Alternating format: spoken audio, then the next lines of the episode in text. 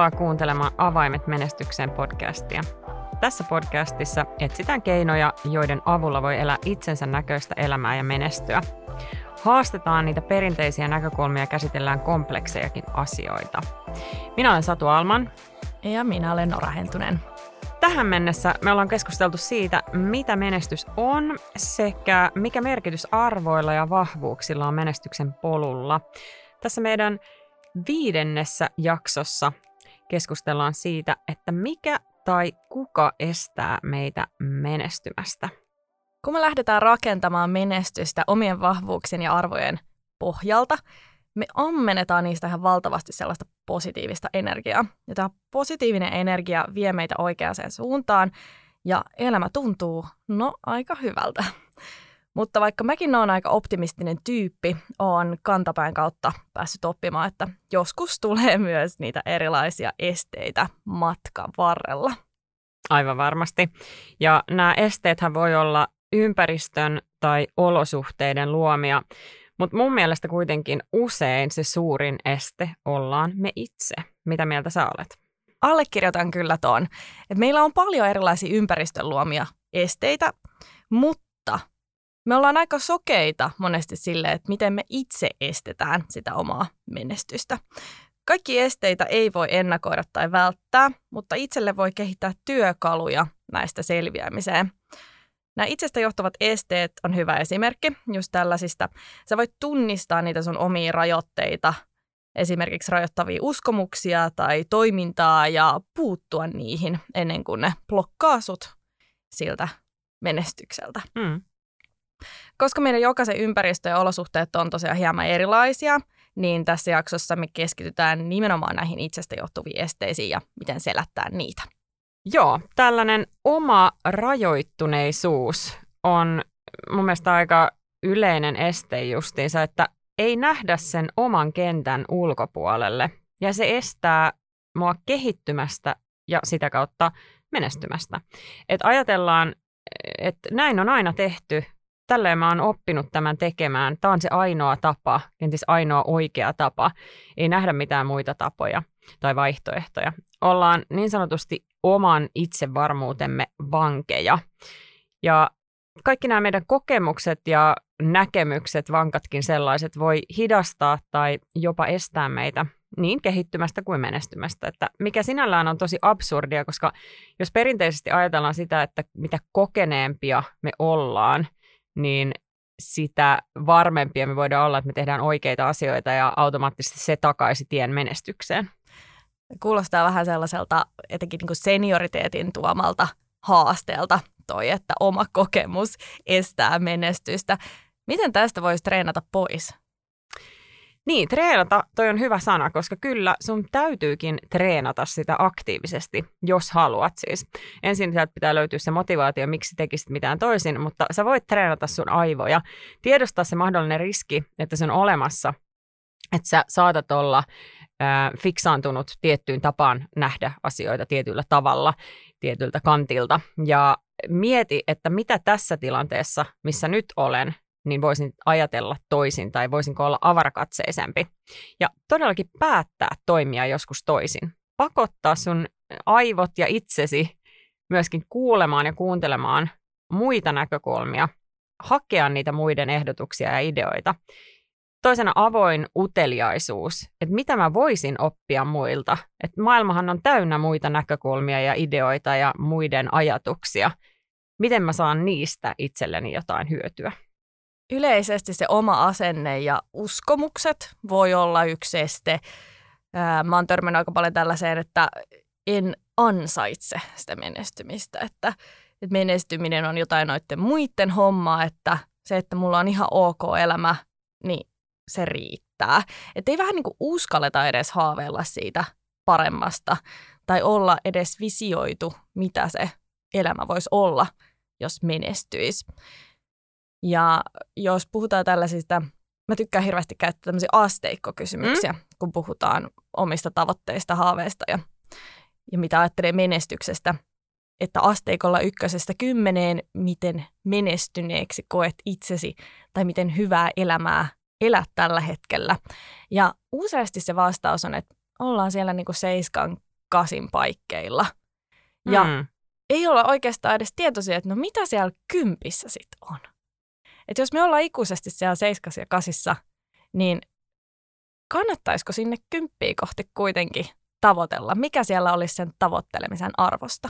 Mä ajattelin tätä myös siltä kantilta, että on myös sellaisia ihmisiä, jotka oikeasti saattaakin olla siellä kympissä, Totta. mutta mm. arvottaa sen oman elämänsä seiskaksi.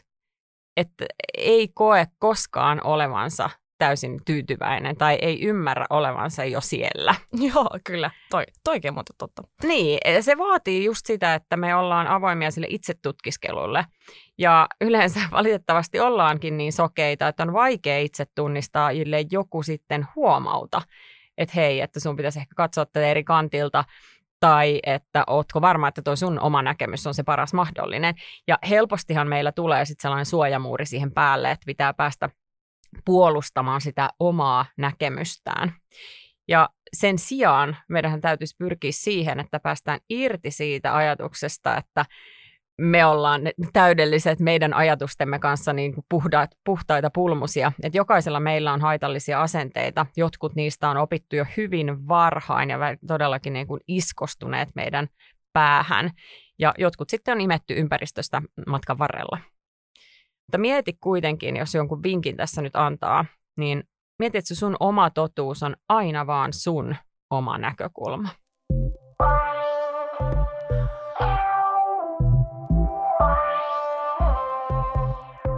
Ja kun puhutaan näkökulmista, niin me tehdään molemmat työtä coacheina, niin coachithan on sitä varten, että autetaan ihmisiä tunnistamaan näitä uskomuksia ja myöskin, että miten niistä pääsisi irti. Mutta coachkaan ei voi tehdä, tai kukaan ihminen ei voi tehdä työtä sun puolesta. Että parhaastakaan coachista sä et saa rahoillesi vastinetta, jos et saa itse motivoitunut ja avoin näkemään näitä omia rajoittavia tai mahdollisesti rajoittavia asenteita. Just näin. Nä- valmis näkemään niitä, mutta myös valmis tekemään töitä sen eteen, että pääsee niistä eroon. Mm. Mut milloin sun mielestä coach ei ole se oikea tuki? No kyllä mä sanoisin, että sellaisessa tilanteessa, jos mennään tunneelämän puolelle semmoisiin kysymyksiin, mitkä tarvitsee terapeutin tai kenties psykologin ammattilaisen apua, missä koetaan tilanteet niin haastaviksi, että coachin parhaimmillakaan kysymystaidoilla ei pystytä pääsemään ratkaisuun. Et coachin ammattilaisena täytyy osata vetää ne linjat ja rajat siihen ja sitten ohjata asiakas ammattilaisen, toisen ammattilaisen puheille. Kyllä, että se testaa myöskin sen coaching ammattitaitoa, että tunnistaako hän, että hei, onko tämä mun mm. työpöydän asia vai ei. Kyllä. Noista asenteista ja uskomuksista mulla tuli vielä mieleen semmoinen esimerkki kuin riittämättömyyden tunne.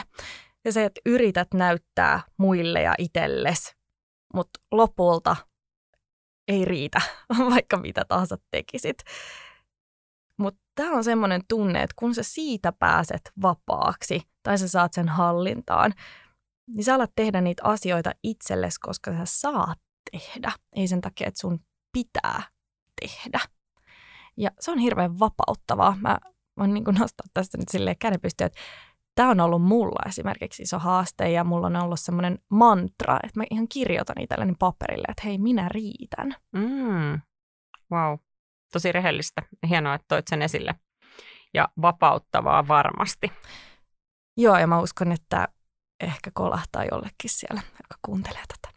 Mä uskon myös, että monella meistä saattaa olla vinoutunut käsitys menestyksestä. Mehän ollaan puhuttu tästä jo aikaisemmissa jaksoissa, mutta että just vertaillaan itseämme muiden menestykseen.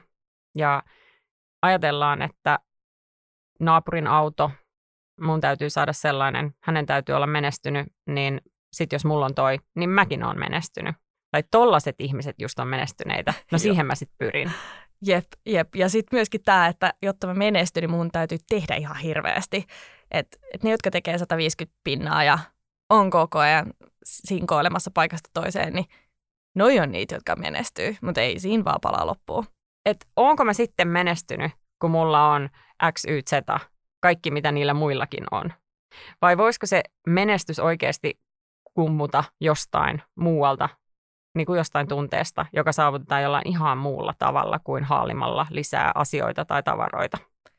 Mä uskon, että se, että me keskitytään haalimaan tavaroita tai haalimaan sitä materiaa, statusta, niin sitten kun sä oot päässyt siihen pisteeseen, että okei, mulla on nyt tilillä näin paljon fyrkkaa ja, ja tota, oon saanut just ton duunin, jota varten mä oon nyt 30 vuotta paahtanut, niin miltä sitten tuntuu? Et, et mä jotenkin, mun on hirveän vaikea uskoa, että siinä kohtaa olisi kauhean semmoinen täysi olo, vaan ennemminkin ehkä vähän tyhjä. Mutta niin. tämä on tosi toki niin kun, aika suora mielipide multa, mutta, mutta näin voisin itse kuvitella, että tuoko se sitä onnea lopulta.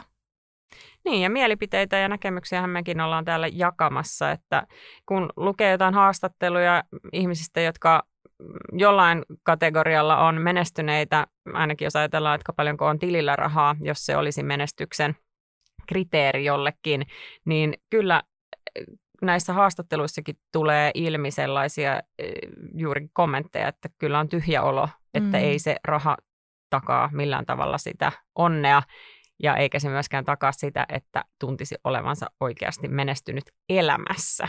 Sä voit olla menestynyt siinä bisneksessä, mitä sä oot vetänyt. Mm, kyllä.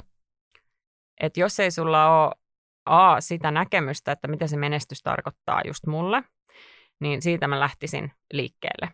Eli mikä se on sulle ja miten sä lähdet sitä polkua sinne määrittämään. Mitkä asiat vie sua lähemmäs sinne sitä menestystä ja mitkä taas sitten vie, vie sua pois siitä. Hyvä, kun mainitsit tuon polun. Mä näen kanssa, että yksi semmoinen menestyksen este voi olla se, että puuttuu se suunnitelmallisuus, puuttuu se visio siitä polusta. Että ei ole oikeastaan mitään semmoista strategiaa, että miten mä lähden sitä menestystä kohti. Ei ole mitään selkeitä tavoitteita edes asetettu itselleen. Mm. Et voidaan just ajatella, että no se menestys tulee sitten sillä tuurilla. niin. Voitan lotossa. Mutta äh, suunnitelmallisuudesta ja suunnitelmista päästäänkin sitten yhteen mun lempiaiheesta, eli toiminta. Ja sitten yksi este voikin hyvin olla, että sitä toimintaa ei oikeasti ole. Vaikka olisi kuinka hieno suunnitelma, niin ei silti mennä mihinkään toimintaan. Joo, että et se, että mielekarttoja kyllä osataan piirrellä, mutta miten se viedään sitten käytäntöön, miten tästä hienosta himmelistä tulee se, mitä sä teet seuraavaksi.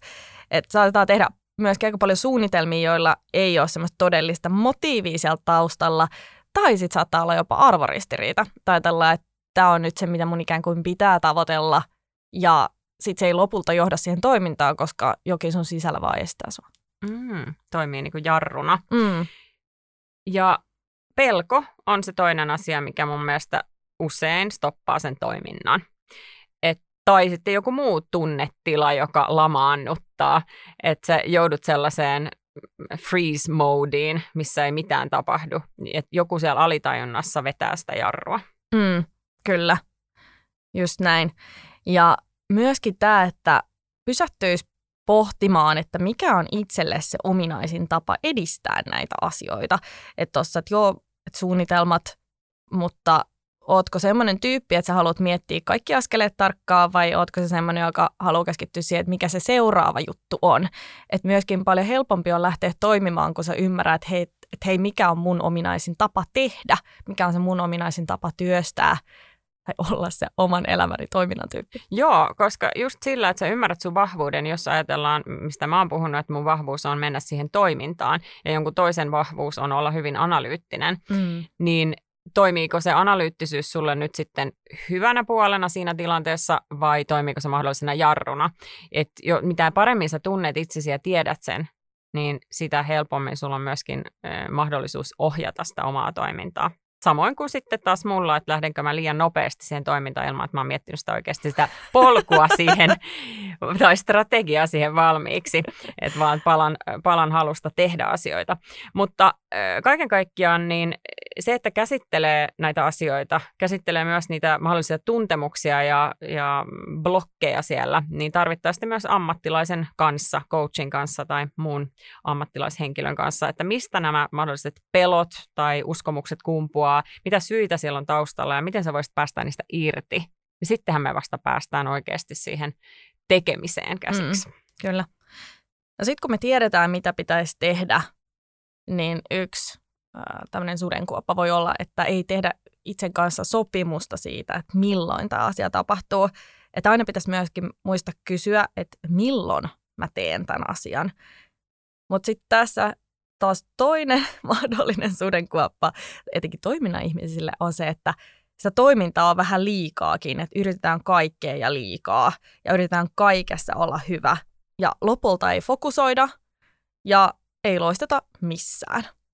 Tuohon voi olla monia eri syitä, ja yksi niistä syistä voi olla tämmöinen miellyttämisen tarve. Että sä sanot kaikkeen kyllä, koska sä haluat, että kaikilla on hyvä fiilis, sä miellytät.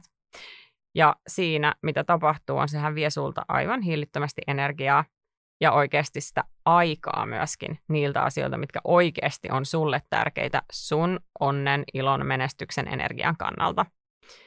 Ja tähänkin lääkkeenä, että mieti, mitkä toimenpiteet vie sua lähemmäs niitä sun tavoitteita ja karsi muut pois. Niin kuin sä sanoit, että fokusoi ja priorisoi. Mm. Mä sanoisin tuohon vielä listan jatkoksi, että uskalla päästä irti. Että jos sä oot tottunut tykittää kaikkea, niin sit sun on vaan opittava elämään sen kanssa, että sä et voi olla kaikessa huippu. Että se on ihan ok. Että sä et voi yhtä aikaa olla shakin ja telinevoimistelun maailmanmestari. Et se on oikeasti vaan sulla mahdottomuus. Mm, todellakin. Mutta sä voit toki olla siis menestynyt, vaikka sä päästät jostain irti. Että on hyvä muistaa, että vaikka sä et just tykittäisi kaikkea, niin, niin sä voit silti menestyä. Mm. Ja välillä se oikeasti tarkoittaa myös sitä, että ollaan tekemättä mitään. Ja keskitytään vaan siihen, että kuunnellaan itseään sen sijaan, että löydetään uusia asioita, mitä pitäisi laittaa sinne to-do-listaan. Sä voit olla siis samoilla vahvuuksilla sun elämän eri aikoina menestynyt, mikä on mun mielestä myös mielenkiintoinen mm. aihealue, että kun sä tunnet itsesi paremmin, niin sä osaat tietyissä hetkissä valita, että mitkä vahvuudet tässä laitetaan nyt käyttöön. Ja silläkin tavalla niin fokusoida ja priorisoida. Joo, tuo on aika makea ajatus, että sulla voi olla sun elämän aikana tosiaan ikään kuin monta erilaista tarinaa. Niin, et kun sä eri... menestystarinaa. Niin, mm. että kun sä oot eri aikoina keskittynyt just sen hetken intohimoihin, mm. saanut siitä paljon irti. Mm. Ja sitten kun sä katsot taaksepäin, niin sitten sä tajuutkin, että ei vitsi, että tuolla on ollut no, taas noin mun hyvät vahvuudet käytössä, mutta ihan eri tilanteissa, ihan eri ajassa, missä ne nyt on. No esteet on nyt taklattu. Mitäs me seuraavaksi käsiteltäisiin? No, luonnollisesti mun mielestä meidän pitäisi jutella enemmän tekemisestä ja sen määrästä. Miksi mä en ole yhtään yllättynyt tästä? Mutta ehkä myös siltä kantilta, että miten paljon oikeasti nyt sitten kannattaa ja pitää tehdä menestyksen eteen. Että pitääkö oikeasti koko ajan painaa täysillä? Mm. Mä voisiko ottaa välillä vähän iisimmin. Mm. Hei, tähän me paneudutaan tosiaan seuraavassa jaksossa. Kiitos kun kuuntelit. Olisi kiva kuulla sun mietteitä näistä menestyksen esteistä. Voit laittaa meille viestiä Instagramin kautta. Löydät meidät, kun haet Menestyspodcast. Kiitos ja moikka! Moi!